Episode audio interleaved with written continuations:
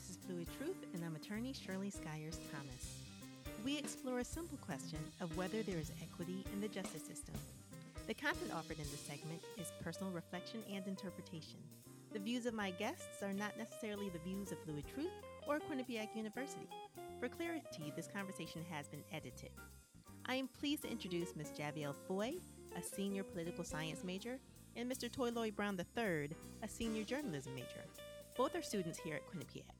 It was so great to sit down with both Javielle and Toyloy to get their perspectives and their stories, and they shared it with us here at Fluid Truth. Guys, welcome. Glad you're here. Glad to be Thank here. you very much. All right, so I'd like to jump in both feet really quick, but before we get into the crux of the question that I asked, which is, is there equity in the justice system? Before we get there, tell me a little bit, bit about yourselves. Javielle, go ahead. So, hi everyone. My name is Javielle Foy, and I'm a senior political science major with public relations minor. Um, I'm the president of the Black Student Union here at Quinnipiac, and I've been involved with that pretty much since day one.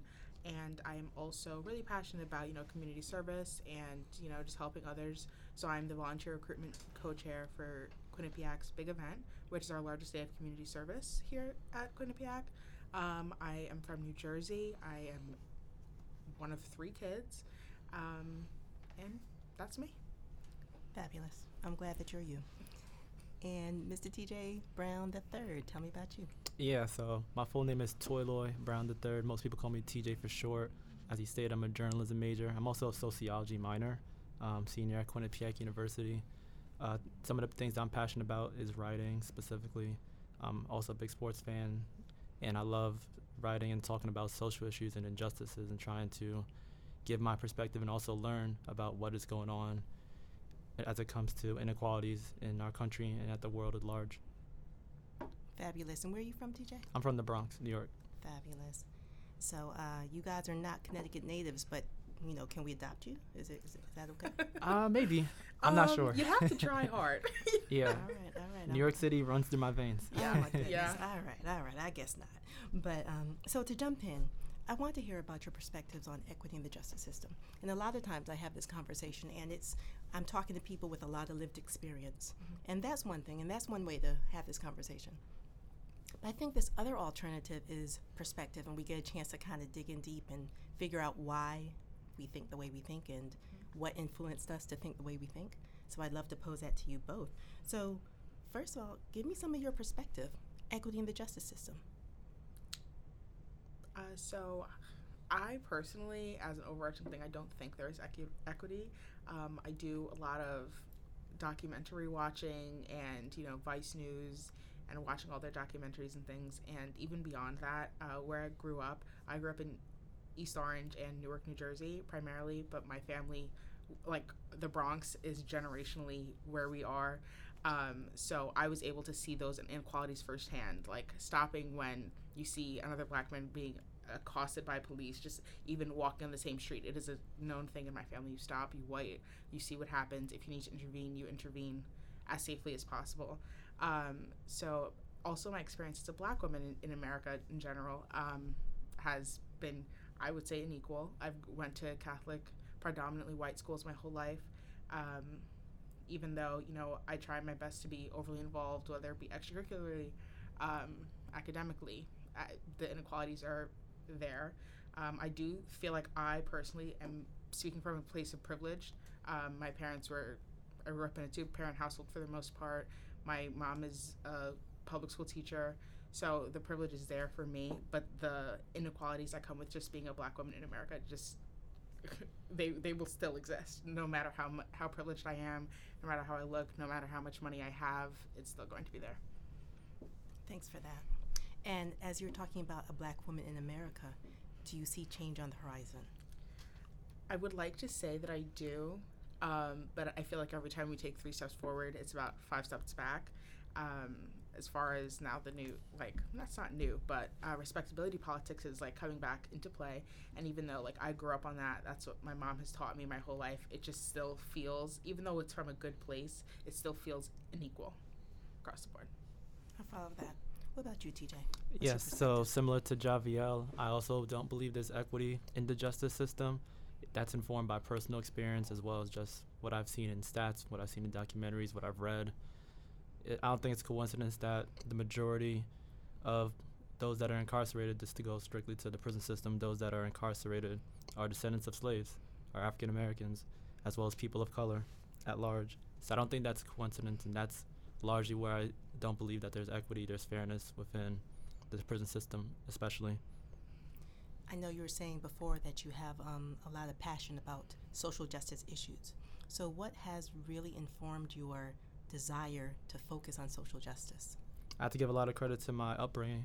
I'm an only child raised in a two parent household, and both my parents have, I think, done an excellent job raising me.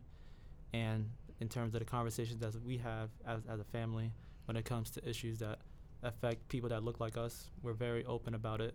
And we are understanding that black people are treated differently than most people in this country.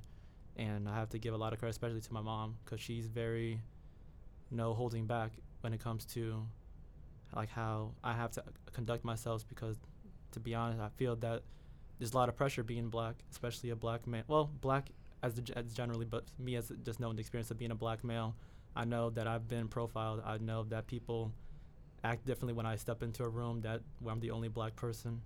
Um, I've learned that when I came to Quinnipiac University.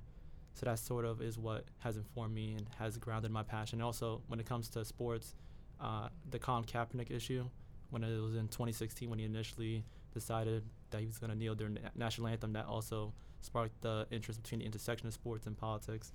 Um, that's something I want to write about. Uh, so all those things combined has helped inform me. I like the intersection, and I look forward to hearing about it because I think it is there are a lot of intersectionalities when it comes to inequity, when it comes to justice. There's a lot of points where it can um, really intersect. So I really look forward to reading about that. Mm-hmm. Now, to go a little further into you're here at the university and you might have some unique experiences. Are you able to share any experiences that either inform you or maybe um, encourage or deter you? What are your experiences here as a person of color? Um, I can speak from my experiences. So I came from white schools. Like that was my whole upbringing. My family teasing me about it the whole time, even though they're the ones who sent me there. I definitely couldn't pay for myself. Um, so when I came in, it was not as much of a like, oh, this is like so strange to me, but it was strange living amongst like amongst white people like i've never had to deal with that. Like yes i was friends with them but like i wasn't coming home to them. So like a lot of the cultural norms that like we experience in a black household like every time you cook you have to clean up after yourself in the kitchen. You must sweep. Like those sort of things were very strange. And then i felt sometimes i felt that sometimes i was demonized because i had these certain I wouldn't really know what to call them, but these certain standards of living, I guess you could call them. Um, and like I would get upset about certain things, and other people would be like, "Why are you upset about that? That doesn't really matter." But it's like it does matter. For example, my roommate freshman year, um, she doesn't go here anymore, but she we would go to like Target and things like that, and she had sticky fingers and would and would take from Target. And you know, my parents were like, "Listen, if you have to steal it, that means you don't actually need it. Like, do not do that." And they were also telling me like, "Listen, if you're with anyone who's stealing, you know, walk about 20 feet behind them because you you know exactly what will happen. And I felt so bad because at Target it was it was me being watched, not her. And even though she was the one, you know, doing all of the things, and even in like our within our room, I made it very clear to my RA. I said, "Hey, I've known this girl since high school. She, if there's going to be any trouble that happens from this room, it's going to be her." And like, even though that was heard here, um, it still felt like sometimes I was being like side watched or like if a public safety officer like came around, like it was always the focus was mostly on me. But I will say that like I mean my personal experience was this university has actually helped like protected me in a lot of ways. For example, said roommate, um, she said the N word pr- profusely. Now, me, I've known her since high school. I knew how she was. It didn't. It bothered me, but it wasn't bothering me to the point where, oh my gosh, now I have to go tell somebody about it. But other girls on my floor did, and they went to Res Life and were like, "Hey, I don't think she's safe in this room," even though, you know, I could have advocated for myself. So I was brought into Res Life, and they sat me down, they closed the doors, drew drew the curtains, and were like, "Are you okay?" And I was like, I'm perfectly fine. I think the whole school would have known if I wasn't okay, um, because I'm someone who knows how to speak up and advocate for myself. And from that point on, I think it was I don't know if it was like a university wide thing, but like they they all knew the situation there. So they all, you know, made sure if there was any trouble happening, like you, I know you are not the aggressor. We're going to remove you from the situation entirely, and the focus would be on her. So in some ways, Quinnipiac has protected me, but at the same time, it was still like touchy, like weird. I have a lot of white friends, but even when I'm around them, I feel like it's like me in a little bubble. Like even last night, I went out to dinner. They were talking about how they heard a Chartwells um, faculty or staff uh, talk about something that to them seemed very out of the, the norm. But for me, as a black kid who came from, you know, what people in New Jersey call the hood, I was like, that's not weird. That's normal. So Quinnipiac is a very interesting place to be as a person of color, specifically a black person of color. Um, so I don't know. I, I enjoy my time here, but it's it's very interesting sometimes. And I think that's an appropriate response. And uh, kudos to the university for stepping up to Mhm. protect you. But I do recognize that these are sensitive topics. Mhm. And a lot of times we don't have the same interaction with people because of our upbringing and because of what we, you know, how we grew up and what we see. So I do recognize that that could be a little, little touch and go and, and Mhm. challenging to navigate. Yes. What about you, TJ? Yeah, thanks for sharing. That was a really interesting, Javielle. I heard a couple of your stories, but learned some new stuff along the way. Uh, yeah, my experience at Quinnipiac's been complex. Complex. It's a little complicated. Because on one hand, I'm happy that I chose the school because of how it's prepared me for my career. I'm also part of the newspaper as one of the managing editors of the Quinnipiac Chronicle, and I'm really proud of that. And I've grown so much as a journalist, and also in the classroom, really good professors, made some nice friends along the way as well where I guess it gets complicated is when, just to give a short story, I remember my first year living at Quinnipiac, my freshman year, one of my roommates, um, who I'm, s- I have a solid relationship with him, but never forget, he told us a story that he accidentally hit or rear-ended uh, the back of a car of a parent that had a student that was visiting um, the school as a senior in high school and uh, I guess thinking about attending Quinnipiac. And we, me and my roommate who was also black, um, we both were like, "Oh, that's really bad. That's shocking. You're, are you? Is this gonna be something that you're gonna get in trouble for? Because obviously you hit some, a parent's car on Quinnipiac property." And the bulk of the story was not that, "Oh, I'm I'm not in trouble or anything," because it turned out like the parents were okay with it, and I guess the damage wasn't severe. Oh yeah, by the way, this roommate was white. That's telling us, that's telling us that he hit the car of a parent. Um, but instead, he's bragging about how he ended up getting the Snapchat of the 18 year old that was visiting Quinnipiac University instead of like being thankful that he wasn't in trouble for hitting the car of a parent. And me and my black roommate both looked at each other, thinking to ourselves, if it was us, if we hit the back of a car, we'll be scared that either some sort of legal thing would happen, we wouldn't be on this campus, some sort of punishment would be delved out, rather than being happy we got some sort of social media from a, a girl. So that's just one short story of like different things or one example of how different things at Quinnipiac and being being a black person here is complicated I know my perspective and my fears are different than the majority of students. Also, uh, just to backtrack, I'm from the Bronx, from a predominantly black environment, uh, black parents. I never really had a white friend that I knew of, at least before I came to Quinnipiac University. So it was a culture shock in terms of trying to get accustomed and find a comfort level with people. And I guess the biggest entry point for me was through sports.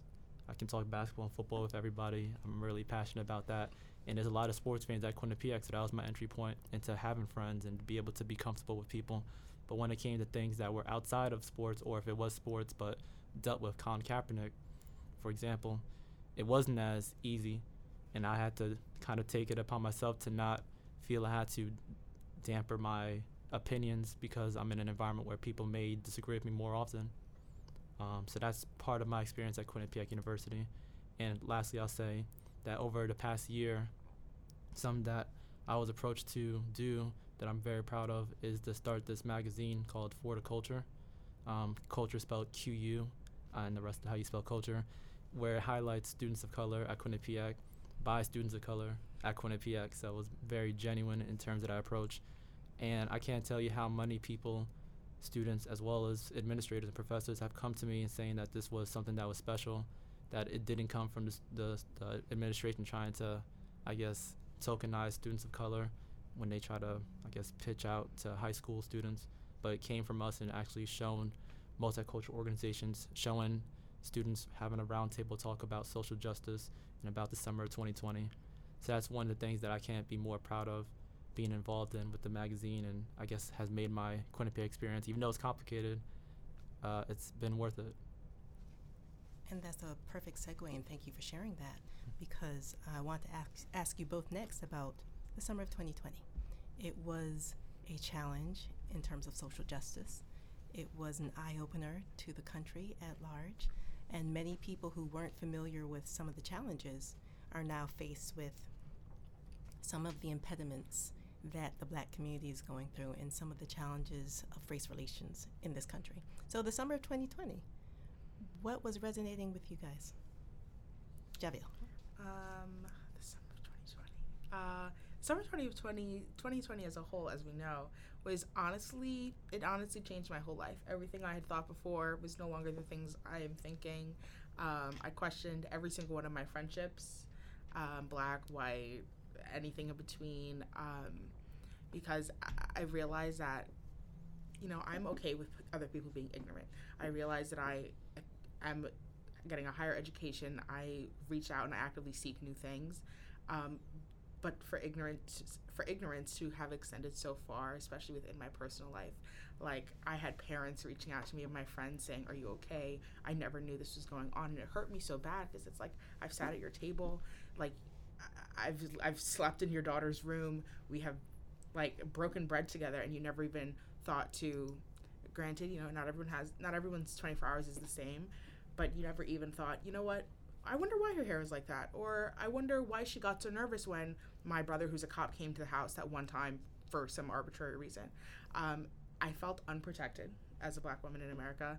I felt even more unprotected as a Quinnipiac student because up until this time, I felt like we were just tokenized. And even though currently I feel that we're tokenized, it was now very performative. Um, even being president of Black Student Union, you know, all of a sudden there were councils and organizations and administrators everyone wanted a meeting with us. Everyone wanted a meeting with us. And it's like, how are you suddenly trying to get a meeting with us when we've been here been here for over a decade? You know, um, there's been presidents before me, councils before me.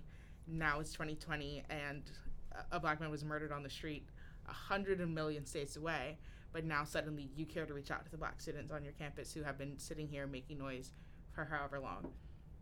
So that was it was a lot, um, even from an organizational standpoint. Aside from you know being tokenized, uh, we had people who suddenly got woke, um, and were like, okay, we're gonna make essentially a whole other organization, a whole other movement on your campus, even though you've been making all this noise for all this time.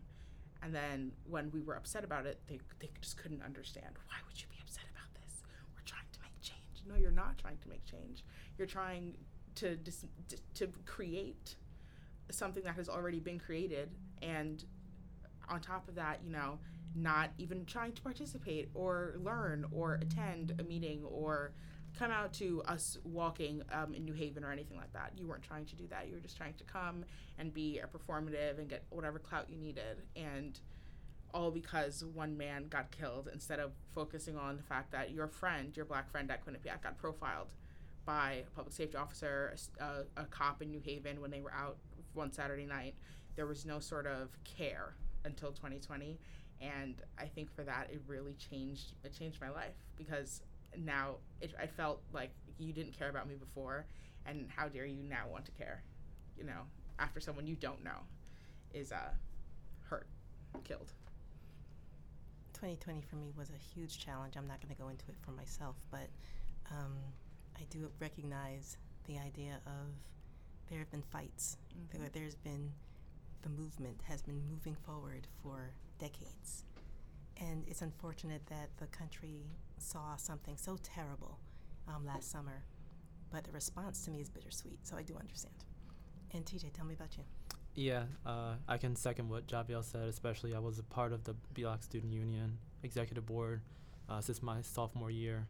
And during that summertime, the number of organizations that we never knew of or people that we never seen at a BSU meeting or talk to us or email us at any point and now trying to show that they care because it's now that's what public opinion was to care about black lives all of a sudden um, to the point of one to protest and one to partner up and all this stuff it seems superficial and i think it's fair to say it, most of it was superficial because mm-hmm. um, at least that similar energy is not existent anymore Um, but to go back to, I guess, m- me more personally outside of Quinnipiac, it was, it wasn't revelatory in the sense that I learned so much, but it was, it was inspiring to see how many people were out there protesting during COVID nineteen.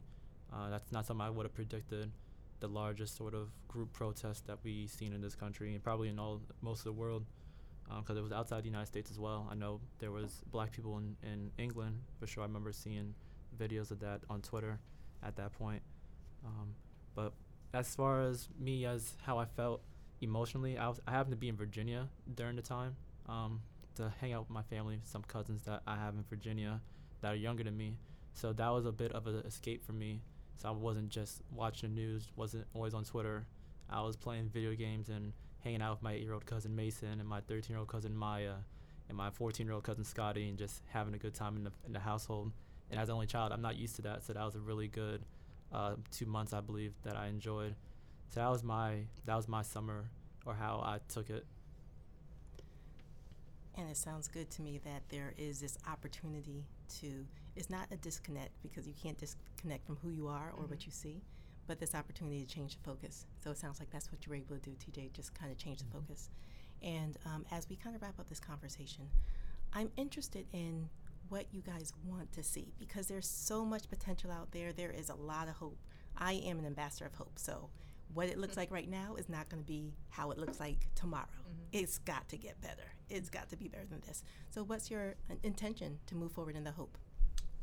I think my intention is for more genuineness. Um, I, I think 2020 really brought out to me how important that is for me as like a personal value. Um, like I said, going back to what TJ said also about um, organizations and pe- random people reaching out to us who had never seemed to care before. Um, TJ is correct when he when he sa- says that like that interest has died down drastically.